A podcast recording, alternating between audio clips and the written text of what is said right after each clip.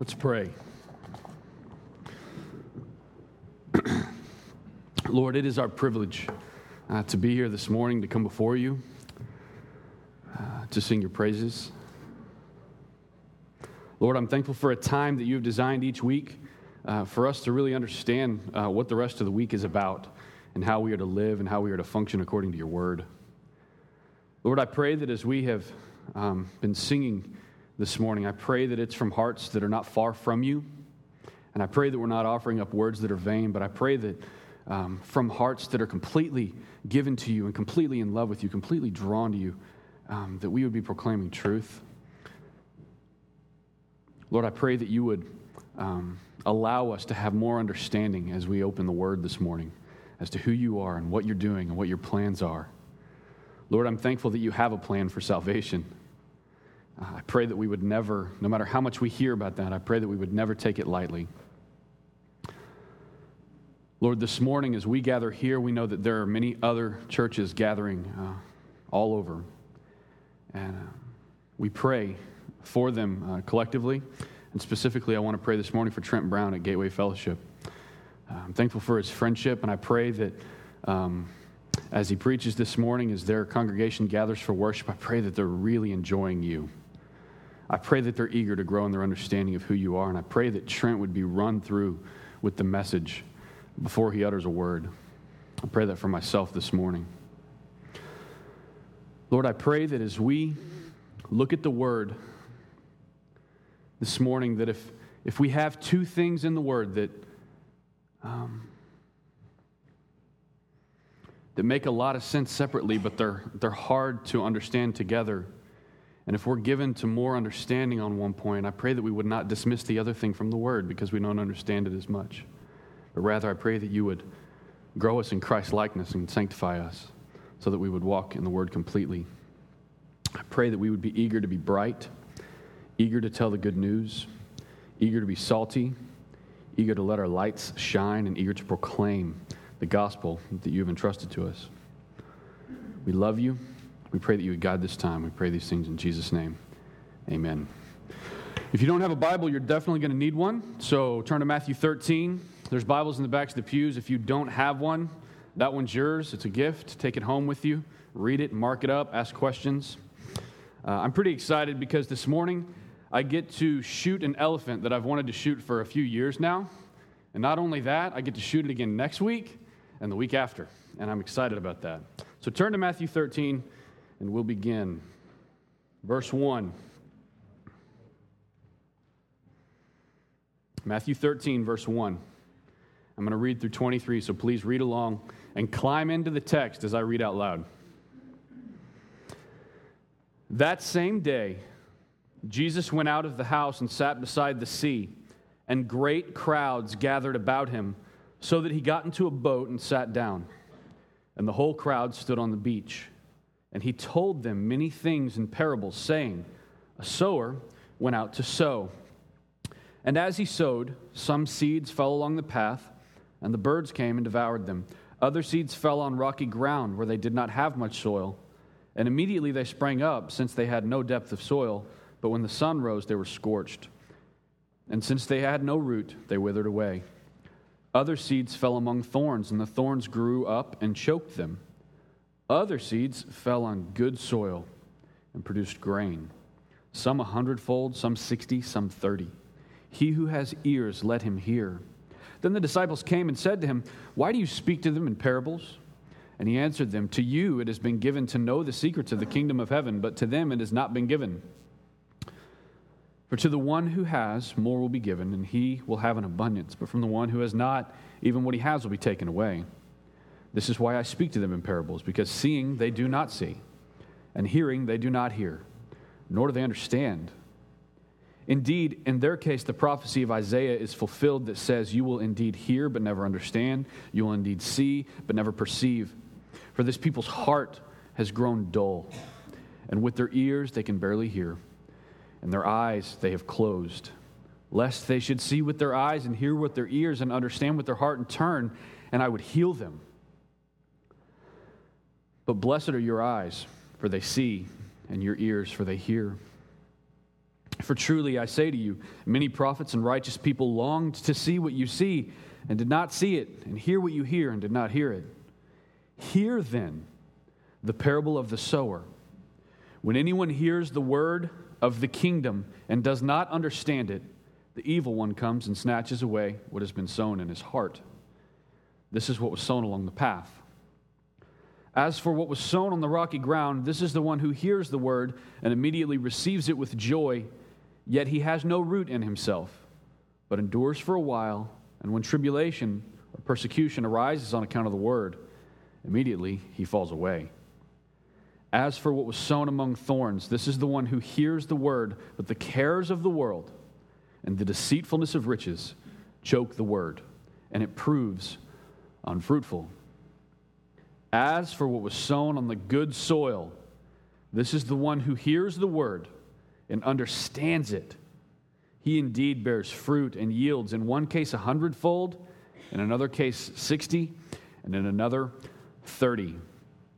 In March and April, I preached a couple of sermons on sovereignty and prayer. The thing that we considered was that if God's going to do what God's going to do, what's the point in praying? If you want to know the answer to that question, go online and listen to the sermons. I'm not preaching that again this morning. But for the next few weeks, we're going to use Matthew 13 to consider a similar question.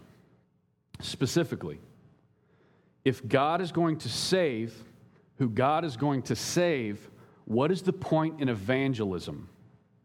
Hear the question. If God's going to save who God's going to save, what's the point in evangelism? And rather than simply answering, I'm calling that kind of thinking into question. Sometimes, rather than answering the question, it's important to consider why it's even being asked. So, before we dive into this text, I'd like to prime the pump a bit by asking you a handful of questions. So, as I ask you these questions, I encourage you in your mind to answer or figure out what your answer would be. Don't answer out loud, it might be embarrassing. Just answer in your head. Number one, as you have grown in your understanding of God, His will, and His ways, have you also grown in your eagerness to share that news with other people? That's first question. Two, does your belief in a sovereign and electing God hinder your evangelistic efforts? Or does it fuel your evangelistic efforts? Three, when I mention the word evangelism, is there an urgency to go and do that? Or for some of you, is there hesitancy? Because you suspect I might be talking about something very man centered. Do you see evangelism as an option or as something required of you by God? Those are the questions. The concern that I have as one of your pastors, and the thing that I hope to address in the next few weeks, is that I don't know if Crosspoint Fellowship could be more equipped for evangelism. We've been in the book of John for like eight years, the better part of a decade the sweeping narrative of the gospel with specific detail. We've been thoroughly evangelized. I don't know if Crosspoint Fellowship could be more equipped for evangelism. Yet, I don't know if Crosspoint Fellowship could be more prone to miss the mark and not be a part of evangelism. We have to be very careful. I'll explain this more. We ourselves have been thoroughly evangelized ever since 2003 as the large majority of our time has been spent receiving the preached word from the gospel according to John the evangelists. Matthew, Mark, Luke, and John were all considered some of the first evangelists because what they share is the gospel. So if you're a part of evangelism, you're sharing the gospel. We'll look at it more specifically in a few moments. But they were all considered evangelists. And I would say that those who have thoroughly uh, been evangelized are well equipped for evangelism. It's not a scheme, it's God's design. Have you ever seen someone who's clearly made for something? Have you ever seen someone who's like very specifically equipped to do something, like Mike Tyson is clearly made for boxing? He's real thick, he's built like a tree trunk, he's hard to knock over, and good at knocking people over. He's built for boxing. Michael Phelps is built for swimming, right? Long torso, long arms, long legs, webbed fingers. He's very good at swimming. He's built for it. Or like Dirk Nowitzki, is clearly built to play basketball. You put a basketball in his hand, and it's clear that he was made for it. And if he decided to try his hand at baseball, We all saw the opening pitch. or if he decided to try his hand at public speaking, you would think to yourself, wow, what a waste. That guy's built for playing basketball. Stick to what you're good at. That's how I feel about Crosspoint. Not that we're built for basketball, but that we're built for evangelism because we're built for worship. You're thoroughly equipped. If we fail to be evangelistic, if we fail to be eager to share the gospel regularly, I think to myself, wow, what a waste. We are built for this.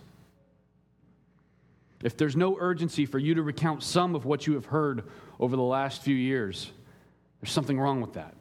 Look at verse 1 in Matthew 13.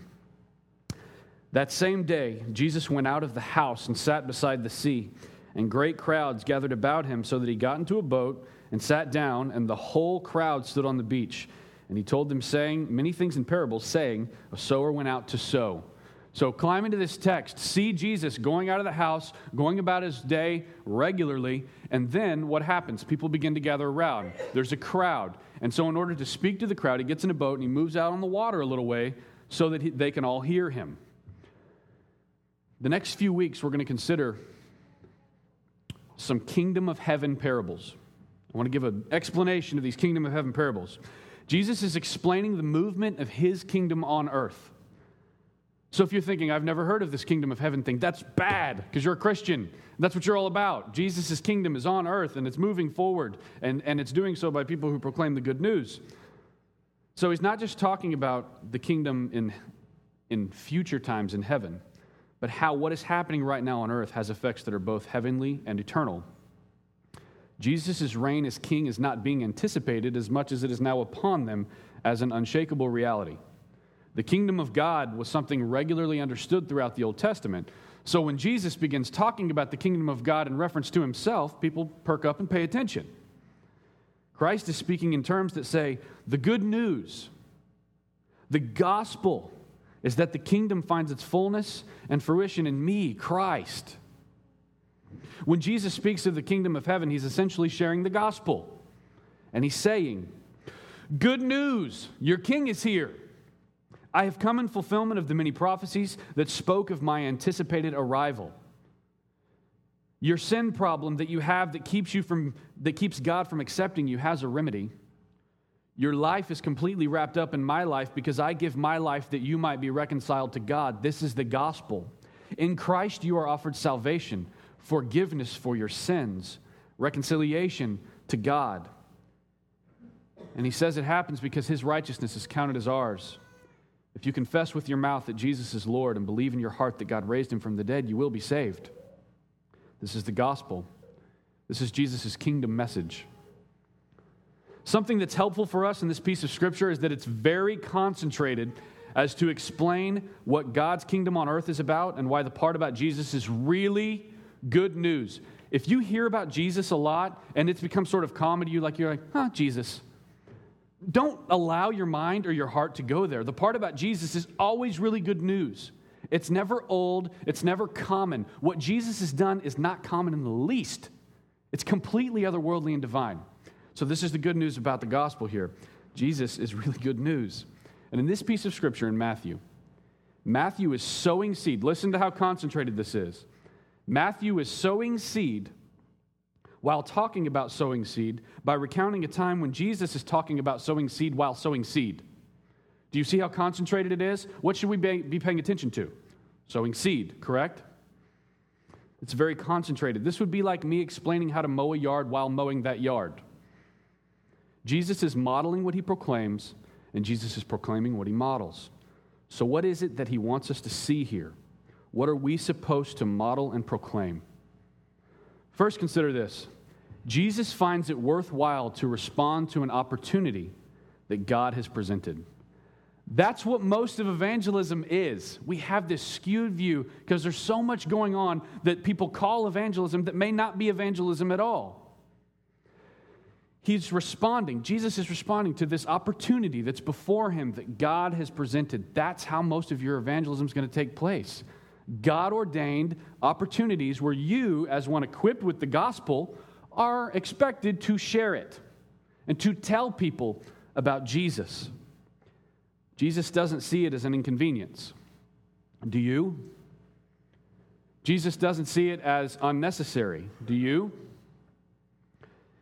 He doesn't see it as separate from the divine plan of his Father, this normal day on a seashore where he has opportunity to share the gospel. Jesus could have looked at that group and known the plan of his Father. He could have looked out and looked at every face and he could have known the plan of his Father. And he could have known who would ultimately love him. Yet he found it necessary to address the entire crowd. He could have said, Look at that crowd. I'm sure thankful my father's going to save some of them and gone about his way. But he didn't. He addressed the entire crowd. So, what Jesus will make clear and what God makes clear is what can be read in Romans 10 14. How, listen closely to this, because you have a responsibility in evangel- evangelism. How are they to call on him in whom they have not believed? And how are they to believe in him of whom they have not heard? And how are they to hear without someone preaching? I'm praying that God opens our eyes to the reality that we are surrounded by similar circumstances and situations every day. The opportunity for you to share the gospel is not a rare one. We will talk more about this when we start looking more closely at the soils, but I hope for now, at least, you will see that these types of circumstances are not abnormal. And in them, you must consider that the person or the people that you are talking with will only believe if they hear. And you've been equipped with a message to share with them. Look at verse 4 in Matthew 13. And as he sowed, some seeds fell along the path, and the birds came and devoured them. For a moment, we need to consider who does the sowing and what is being sown. Because some people make a mistake in evangelism that if you just sort of talk about various aspects of Jesus, then we'll just call it the gospel. Or that um, evangelism seems like something an evangelist should do, so I'm not going to worry myself with it.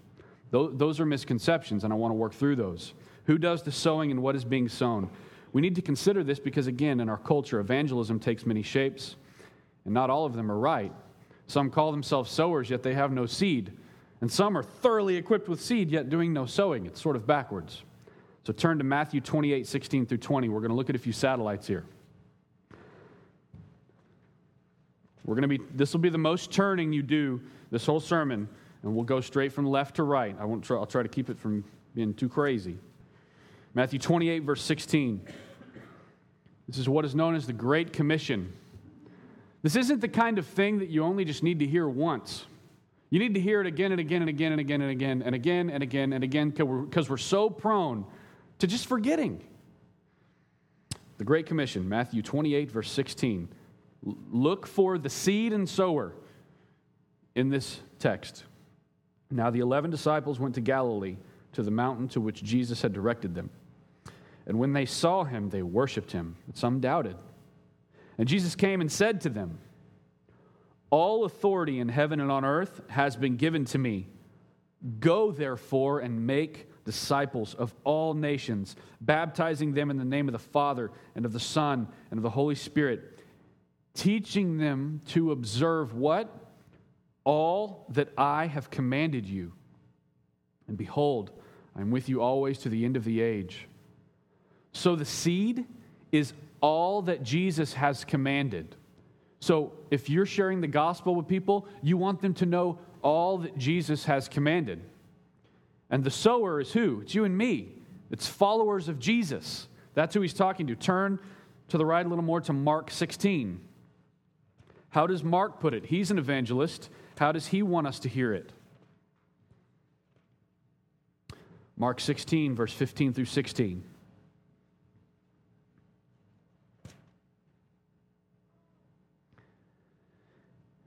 And he said to them, Go into all the world and proclaim the gospel to the whole creation. Well, that's no small task, is it? Go into all the world and proclaim the gospel to the whole creation. And listen to this. Listen to what hangs in the balance. Whoever believes and is baptized will be saved, but whoever does not believe will be condemned.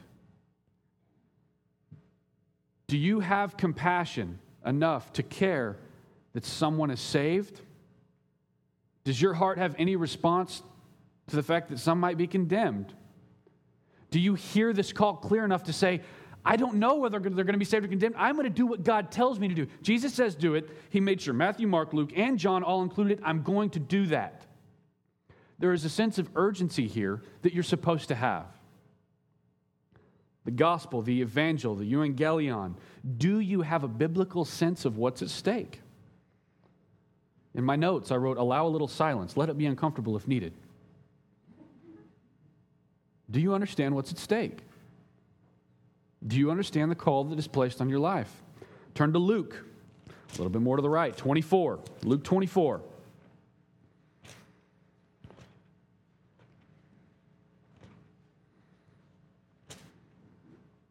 Verses 44 through 49. This is after the resurrection. What Jesus is saying is very, very important. He's about to ascend. And he says this in uh, Luke 24, verse 44. He said to them, These are my words that I spoke to you while I was still with you, that everything written about me in the law of Moses and the prophets and the Psalms must be fulfilled. What he's saying there is the whole Bible's about me. All of it. It doesn't just start in Matthew, the whole thing is about me. He wants to make sure they see that. Then he opened their minds to understand the scriptures much like he has done with many of you sitting here. Do you have understanding in the scriptures? It's not because you're smart, it's because God's opened your mind to understand them. And there's a heart connection there that has to be achieved by the Holy Spirit. He opened their minds to understand the scriptures and said to them, Thus it is written, that Christ should suffer and on the third day rise from the dead, and that repentance and forgiveness of sins should be proclaimed in his name to all nations, beginning from Jerusalem. You are witnesses of these things, and behold, I am sending the promise of my Father upon you. Stay in the city until you are clothed with power from on high. Do you realize the charge that God has placed on your life that you are to proclaim? Do you realize what you're proclaiming? I've mentioned that we've been thoroughly evangelized by the book of John, as Ben has very slowly moved through it over the last decade. Turn to John 20. It actually wasn't all that long ago that we were in John 20.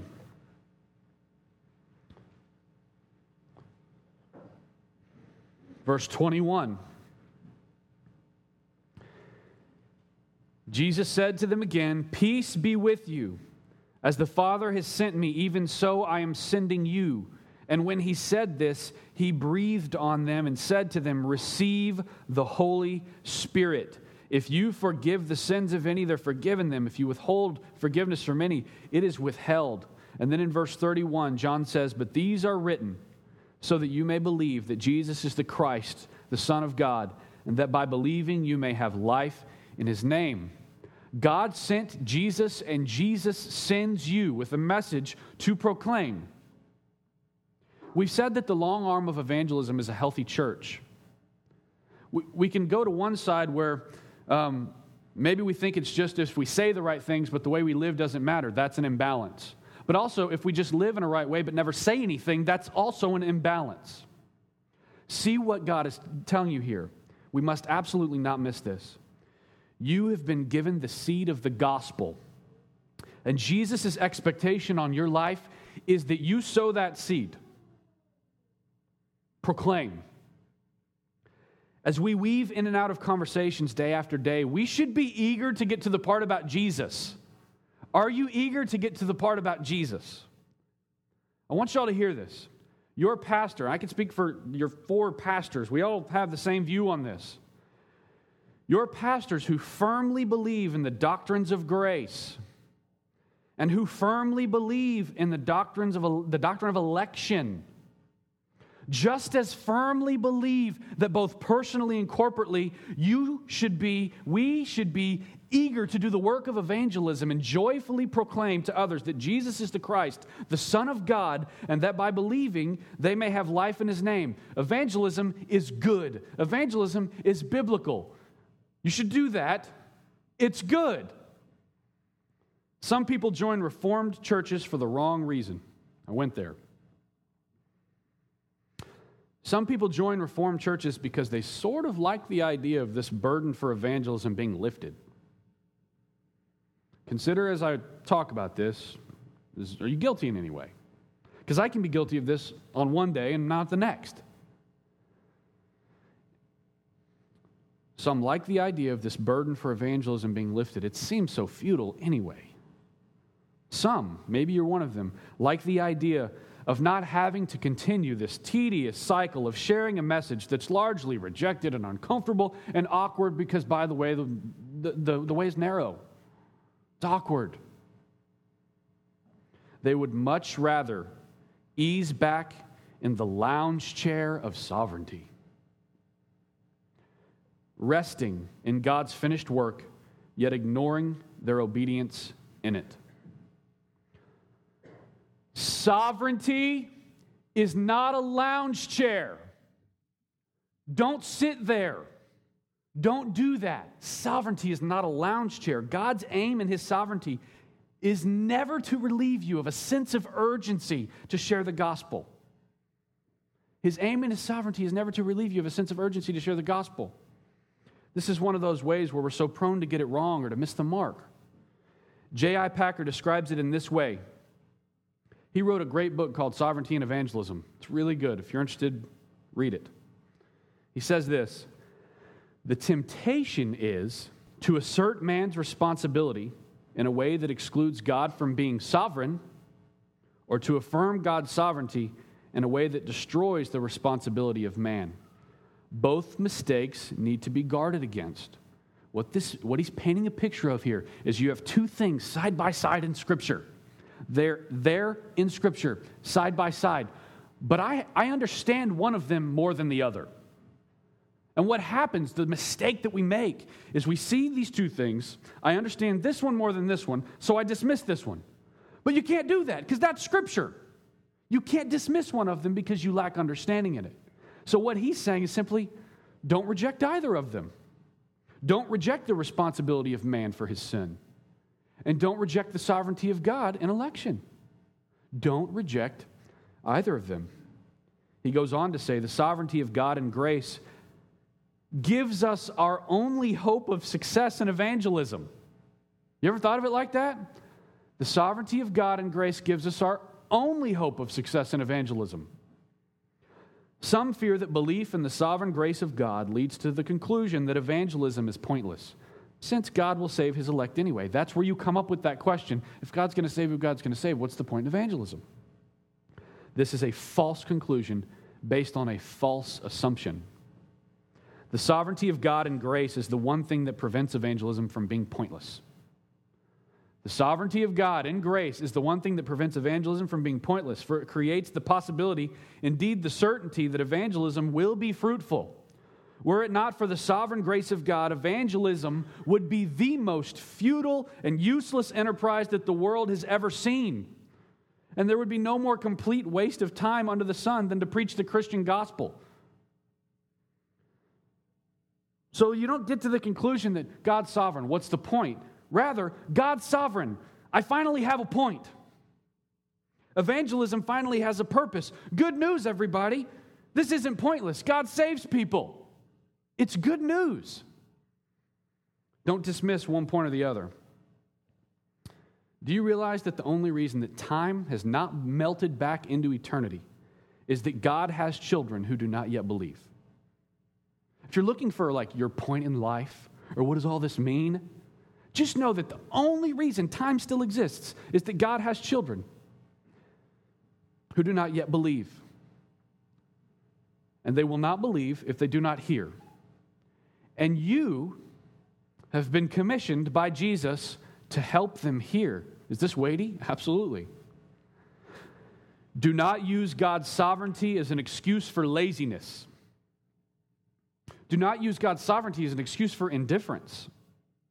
Do not use God's sovereignty as an excuse for a lack of a planning or a lack of diligence or lack of follow through or lack of attention to detail. We must never slip into an attitude of indifference towards the unbeliever. We must never slip into an attitude of indifference towards the unbeliever. God never says, Hey, I'm sovereign. Quit concerning yourself with lost people. He never says that. That's a false conclusion based on a false assumption. Spurgeon rather urges uh, his hearers to meditate with deep solemnity on the condition of the unsaved sinner. We must never jeopardize the integrity of the seed that we sow because the condition of the soils will prove to be very difficult for evangelism. Sometimes evangelism is presented, presented as this thing where it's like, oh, it's so easy. It's so simple. You just tell people and they believe. It's wonderful. It's like a life of just celebrating. That's not what it's like. The soils prove to be very difficult. Turn back to Matthew 13. As you turn, I want you to look at the soils as an environment. Consider soils to help explain what's going on in the soul of an individual as you obediently share the gospel. Now, each verse that I'm going to share has its counterpart that explains it more fully later in the chapter. So look now at verses 4 and 19 and think of these as environments of the soul of someone as you are sharing the gospel. Verse 4 and verse 19. And as he sowed, some seeds fell along the path, and the birds came and devoured them. When anyone hears the word of the kingdom and does not understand it, the evil one comes and snatches away what has been sown in his heart. This is what was sown along the path. Good seed is cast, the true gospel is shared. And it lands in a life of someone who just doesn't understand it it was sown into their heart as opposed to just being flippantly thrown in the air. Take it or leave it. I don't care. God's sovereign. It's not right. It was sown into their heart. But the evil one has come and snatched it away. That's what happens in evangelism sometimes. 2 Corinthians 4 describes this as the God of this world blinding the minds of the unbelievers to keep them from seeing the light of the gospel of the glory of Christ, who is the image of God. Do you take this possibility into account when you are preparing to try to show someone truth? Do you take into account that there is an evil one who may not want them to see that? Does this not create in you a desire to plead and be as clear as you can be and as plain as you can be? A desire to persevere even when someone seems to be struggling with the truth? Look at verses 5 through 6 and their counterpart, 20 and 21. Other seeds fell on rocky ground where they did not have much soil, and immediately they sprang up since they had no depth of soil. But when the sun rose, they were scorched, and since they had no root, they withered away. Verse 20. As for what was sown on the rocky ground, this is the one who hears the word and immediately receives it with joy. Yet he has no root in himself, but endures for a while. And when tribulation or persecution arises on account of the word, immediately he falls away. This is something else that happens in evangelism. Other times, in our personal and in our corporate evangelistic efforts, we will scatter good seed. The seed's not faulty, it's not like second rate seed, it's good seed. And someone will hear it and even receive it with joy but they will only endure for a while. And when tribulation or persecution arises on account of the word, immediately they will fall away.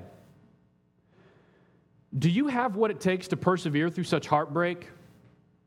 Maybe some of you have experienced that, where you share the gospel with someone and they seem to receive it with joy and they're like, Yes, I like this. But then persecution arises on account of the word and they fall away. Do you have what it takes to persevere through such heartbreak?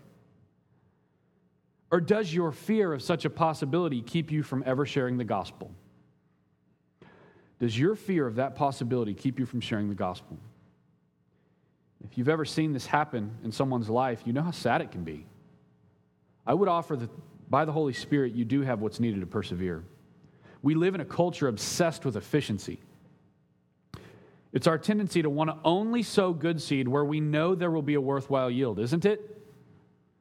If I said, hey, y'all go tell people about Jesus, and everyone comes back next week and is like, no one believed, there would be something to saying, how can we make this more efficient and make sure we don't waste the seed? We're, we're obsessed with efficiency, and this is one area where God's making it clear in the parable of the sower it's not going to be all that efficient. There's much more investment maybe than there is return if you want to look at it as a return on investment kind of view. It's our tendency to want to only sow good seed where, where we know that there will be a worthwhile yield. But the thing that we do not see in this passage is God giving the sower the ability to know who will and will not believe and be fruitful. It's not in there. I sure wish it was. Man, pastoring would be so much easier. We'll talk more about this next week, but for now, you need to know that it is God's design for you to obediently sow seed while not knowing where enduring, healthy fruitfulness will pop up. This is why calculated schemes designed to produce particularly desired results can be nothing more than man centered faithlessness that is, in fact, a stench in the nostrils of God. You can't say, I'm certain 20 people will believe when I'm done with this message. That's man centered. You've lost your focus. So, to recap, we are 0 for 2. Good seed was scattered, and it was not understood. In the second instance, good seed was scattered and even received with joy, but persecution arose on account of the good seed, and the hearer fell away immediately. Maybe this evangelism thing will get a little easier at some point. Let's look at the next part, verse 7 and 22. Verse 7 says, Other seeds fell among thorns, and the thorns grew up and choked them. Verse 22 As for what was sown among thorns, this is the one who hears the word, but the cares of the world and the deceitfulness of riches choke the word, and it proves unfruitful. Still again, that good seed doesn't produce what you may have hoped for. Rather, the cares of the world choke it out. The deceitfulness of money and worldliness and materialism and the honor and attention that comes with money will actually choke it out for some people. This means that you will pour your life into the life of another. You will get to know them. You will befriend them and be faithful to the call that God has placed on your life to love your neighbor. You will love them well. You'll love them with the truth. You'll sit with them and share a clear presentation of this good news of Jesus Christ. They will hear in your speech something that can't keep from sharing the good news about Jesus. They will seem to receive it and there will seem to be evidence of new life. Yet in time, they'll quit returning your calls. Your lunch appointment will take a backseat to something more important. It's sad. It is heartbreaking. However, it shouldn't be surprising. God doesn't hide that from us. He tells us what it's going to be like when we sow seed. So we're 0 for 3. My objective this morning is to quicken you to evangelism. And at this point, you may be thinking, you stink at meeting your objective. I'm completely bummed out about evangelism. But do not lose heart. We get to end on a high note. Something scandalous happens in the next verse. Look at verses 8 and 9 and then 23. Other seeds fell on good soil and produced grain Yay for grain! Some hundredfold, some 60, some 30. He who has ears, let him hear. And look at verse 23. As for what was sown on good soil, this is the one who hears the word and understands it. He indeed bears fruit and yields. In one case, 100, in another 60, in another 30. What a scandal! God saved someone. You excited about that? I sure am, because the first part of this message was kind of a downer. If you're still sitting there thinking that everyone deserves to be saved, I would urge you to see the bankruptcy of life apart from God. Look at the bankruptcy without God's movement. It's only bankruptcy. There is nothing redemptive in any of us. With such a universal propensity to reject God and embrace the flesh, the scandal is that anyone would be saved. So, this is good news and you share the good news. Don't keep this a secret. God saves people in Jesus. Tell people that. It's good news. A good seed is sown, and someone has ears to hear. Sometimes the devil doesn't blind minds. Sometimes the joy experienced at first won't later fade away, but it'll endure. Sometimes there will be endurance and perseverance through the persecution and tribulation because the value of the word exceeds the hardship of rejection. Some people say, Reject me. I don't care. This news is too good. Sometimes the deceitfulness of riches and the cares of the world don't prevail. Because the good news is rightly received and treasured. Sometimes people convert, they turn from their sin, they repent and follow Jesus and begin to herald the message that they heard from you so that others still might believe. That's really good news. But belief never happens apart from hearing. Belief never happens apart from hearing. In closing, I hope we can see a, a bigger picture in this parable. And just because I said in closing, don't stop paying attention. The environment of evangelism in the kingdom of heaven is an environment driven by the message. The environment of evangelism. If you want to be about evangelism like God tells you to be, it's, a, it's an environment driven by the message. It cannot be an environment driven by conversion. You hear that? There's a difference between the two. This is one of the other ways that we can cheapen or jeopardize the seed. Because an environment driven by conversion will have a tendency to jeopardize the integrity of the message. I really want them to convert. I'll say whatever I have to say. The message can be altered to achieve the desired result of a conversion if indeed the environment is driven by conversion. This is when evangelism changes the message and is really no longer evangelism. The message is you are an enemy of God because of your sin. For some of you, maybe you've never heard this before. The message is you are an enemy of God because of your sin, but Jesus Christ makes a way for you to be accepted by God. That's the good news of the gospel. Praise the Lord. But when you take that and you alter it because your environment is driven by conversion, you end up with this you're a special snowflake. God loves you so much, and this is all about you. He wants your acceptance so bad that all you have to do is repeat after me and you'll be saved. That's all it takes, nothing more. That's not the gospel. That's some watered down bunk. It's not the gospel. A pastor once said, Don't be needlessly offensive. I think people who believe in the doctrines of grace have a tendency to be needlessly offensive. I've heard it said that when you first read John 6 or Romans 9 or Ephesians or a lot of other pieces of scripture, that you should just be locked in a closet for five years. Because you read it and you're offensive. God's sovereign. Shut up and believe. It's not how we tell people about Jesus. So, a pastor once said, Don't be needlessly offensive. However, there is no painless way to tell people that they are under the wrath of God. Don't be needlessly offensive, but there is no painless way to tell people that they are under the wrath of God. So, the environment that we see here is an environment driven by the message, not conversion. I hear people sometimes say of an evangelistic effort or they say, you know, this is all worth it, even if only one person converts or believes, even if only one person joins, just one. But I would offer that that's still an environment driven by conversion. God is still glorified even if there is no immediate change in the life of an individual. Don't, don't be mistaken, He's going to get His glory. So if you have a time where you share the gospel and there's no response, God's getting His glory and don't lose heart. We are so foolish to think that one short conversation is going to be all that someone needs to totally understand salvation in Christ.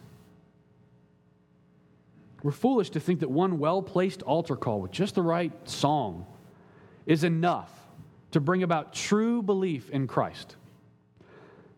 Sometimes that's the case.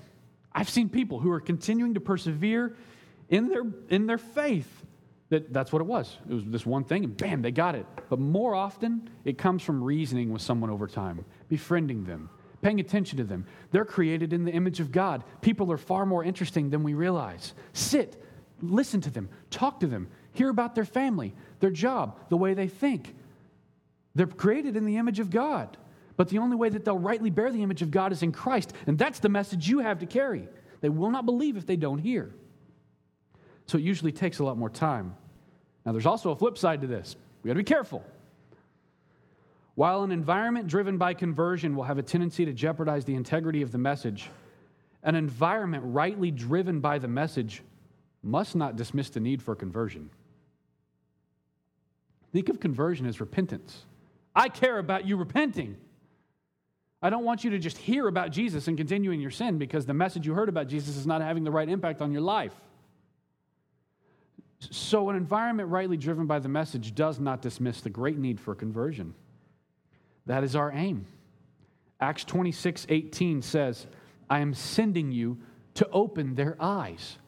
I'm hoping for opened eyes. I'm not just, here's the gospel, take it or leave it. I don't really care. God's sovereign. Man, that is heartless. You love people with that gospel.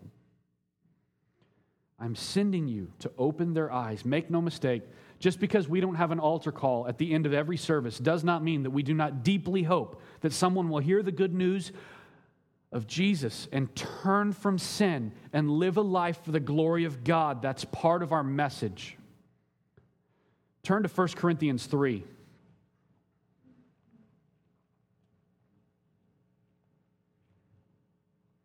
Oh, we should care deeply about eyes being opened. We should care deeply about people turning from a life of sin. 1 Corinthians 3, verse 5, helps us to understand maybe a little more what we're sowing and how it happens in the environment of the field and the soul of an individual who hears the gospel. 1 Corinthians 3, verse 5. What then is Apollos? This is Paul writing a letter to the church in Corinth, which was pretty screwed up. What then is Apollos? What is Paul? Servants through whom you believed. Let me just stop there for a second. Do you see yourself as a servant through whom someone might believe? That should be pretty exciting. A servant through whom someone believes. Servants through whom you believe. That's what Paul and Apollos are. As the Lord assigned to each. So the Lord is assigning who's going to tell who about the gospel, share that good news, and some will believe through your servant lifestyle. And listen to this. What then is Apollos? What is Paul? Servants through whom you believed as the Lord assigned to each. I planted, Apollos watered, but God gave the growth. He who plants and he who waters are one and each will receive his wages according to his labor, for we are God's fellow workers. You are God's yield, God's, God's field, God's building. So one man plants, one man waters, only God gives the growth. Just because you call yourself reformed and believe in the doctrine of election does not excuse you from evangelism. Yes, it is only God who gives the growth. But his expectation is that you are planting and watering and sowing. And on the other side, when you tell me that you have within you a deep desire to evangelize and share the gospel, you are not thereby allowed to dismiss the biblical doctrine of election as it is breathed out by God in His Word. Because while planting and watering are of extreme importance, it is only God who gives the growth. You can plant a garden, you can water that garden, you can pull weeds. You can't make a thing grow growth is never attributed to planters, waters, or sowers. Friends, my hope is to shoot the elephant and encourage you to go and do the same thing. Election and evangelism go together. Election and evangelism are not opposed to each other. That's what your not so subtle bulletin cover means. They're hand in hand, moving forward together. They're not opposed to each other.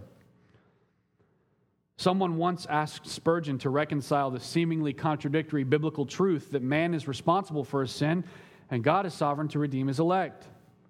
Essentially, they looked at Spurgeon, who's a pretty smart guy, and they said, Hey, man, is it man's choice or is it God's choice? Is man responsible for his sin or is God going to be sovereign to save his elect? Which is it? How do you reconcile these two things? And Spurgeon responded, I wouldn't try. I never reconcile friends. You get that? I never reconcile friends. That's like bringing in two people who are not at odds with each other and saying, Guys, I really want y'all to just bury the hatchet. Don't reconcile friends. Evangelism and election go together side by side in the scripture. If you have a way of thinking that doesn't allow for that, don't toss something from scripture. Change your way of thinking.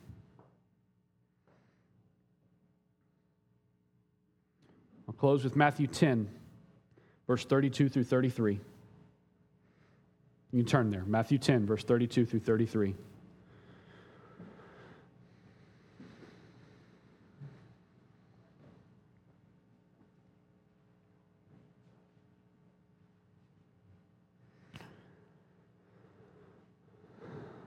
So everyone who acknowledges me before men, I will also I will acknowledge also before my Father who is in heaven. But whoever denies me before men, I will deny also before my Father who is in heaven. Let's pray.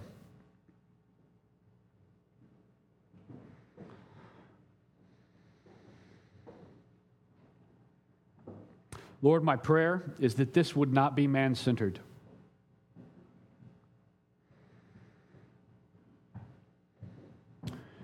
When I see election and evangelism sitting side by side, it's hard for me to embrace both equally. I have a tendency towards one over the other. And if any of us sitting here have that same tendency, I pray that you would just help us to be clearer in our understanding of you, your will, and your design.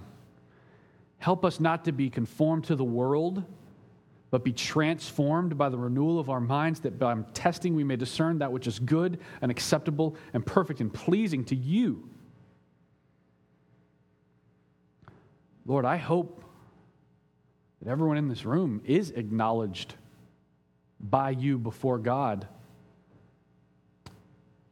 Because I hope we're proclaiming you and acknowledging you before men in our very short time here on this earth. Lord, our days are filled with opportunities to share the gospel. Our days are filled with different circumstances and com- conversations where I believe it to be your design that we open our mouths about Jesus.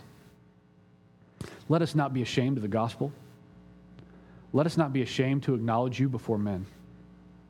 If we have crippling fears of failure in evangelism, don't let that keep us from sharing the gospel. Lord, I believe that there is confusion in this subject. I'm thankful we get to talk about it for a few weeks. But my prayer is that we would see your word, that we would humbly submit. As Paul says later on to the church in Corinth, that he would most gladly spend and be spent on souls. Let us be a people most gladly spending and being spent on the souls of your children. Thank you for giving us a purpose in evangelism. Help us to be obedient to what you tell us to be obedient in, never forgetting that it is only God who saves. We don't know how to save people, but you do, so we trust you completely. Help us to show that trust in our obedience. We love you. We praise you. We pray these things in Jesus' name. Amen.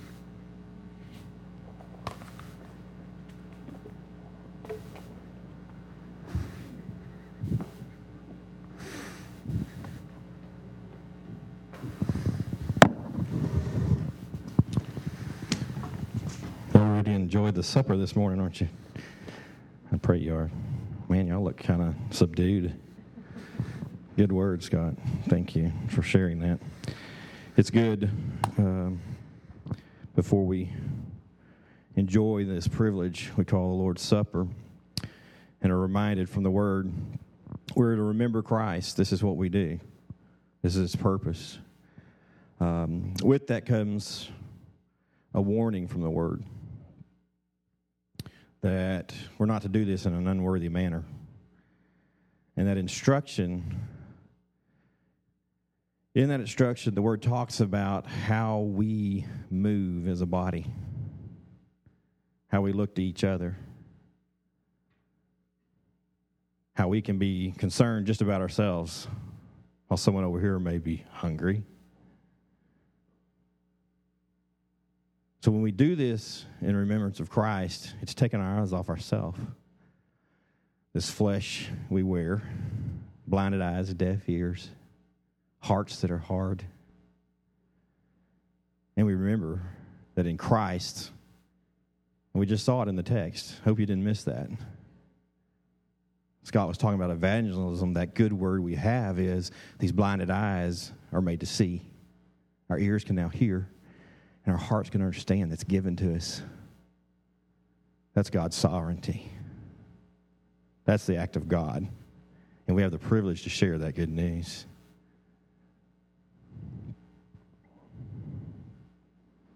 Scott said something at the start of his sermon.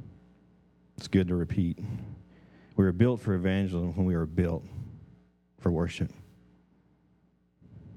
This is our opportunity to worship. The Lord Jesus, on the night when he was betrayed and took bread, betrayed, he took bread, and when he had given thanks, he broke it and said, This is my body, which is for you. Do this in remembrance of me. In the same way, also, he took the cup after supper, saying, This cup is the new covenant in my blood. Do this as often as you drink it in remembrance of me. For as often as you eat this bread and drink the cup, you proclaim the Lord's death until he comes. Let's take just a minute. Let's pray.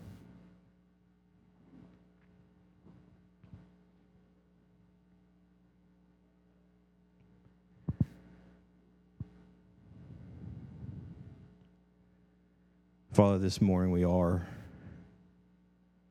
grateful for the finished work of Christ. Father, we're thankful for eyes that can see and ears that can hear and hearts that can understand your gospel. Father, I pray this morning as we grow, grow in our worship and grow in our eagerness to share that gospel for your sake and for your glory, regardless of circumstance, regardless of how it may be received. Father, we can worship in our obedience and our love for you. Father, as we take this supper this morning, so good to be reminded his body broken for us, his blood shed for us. Father, we pray this morning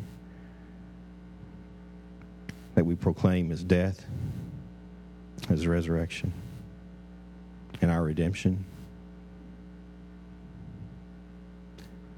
by your purpose and by your plan and by your good pleasure.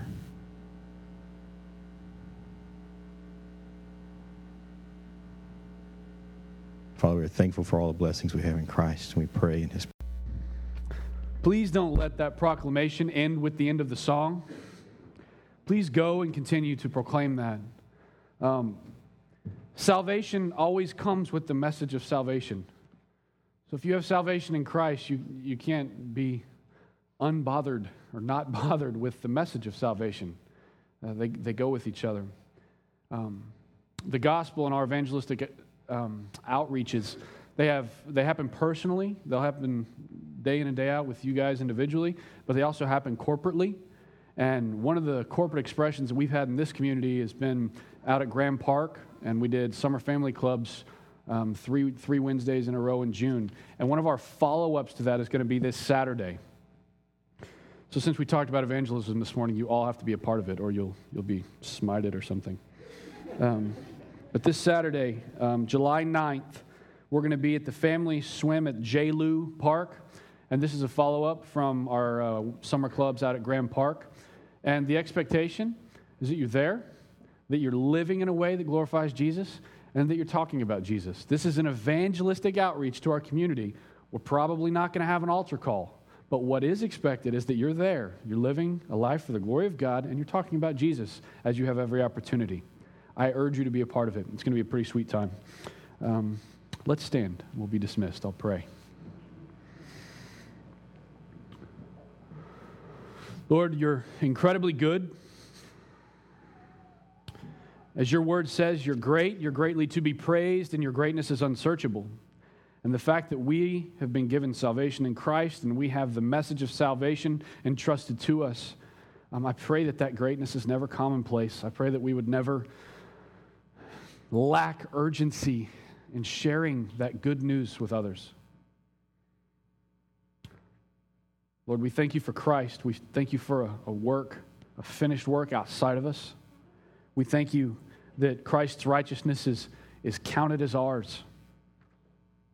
Help us to walk in that. Help us to continue to want to better understand all the beautiful mystery that's wrapped up in it. Lord, we desire to see uh, people turn from a life of sin and embrace you.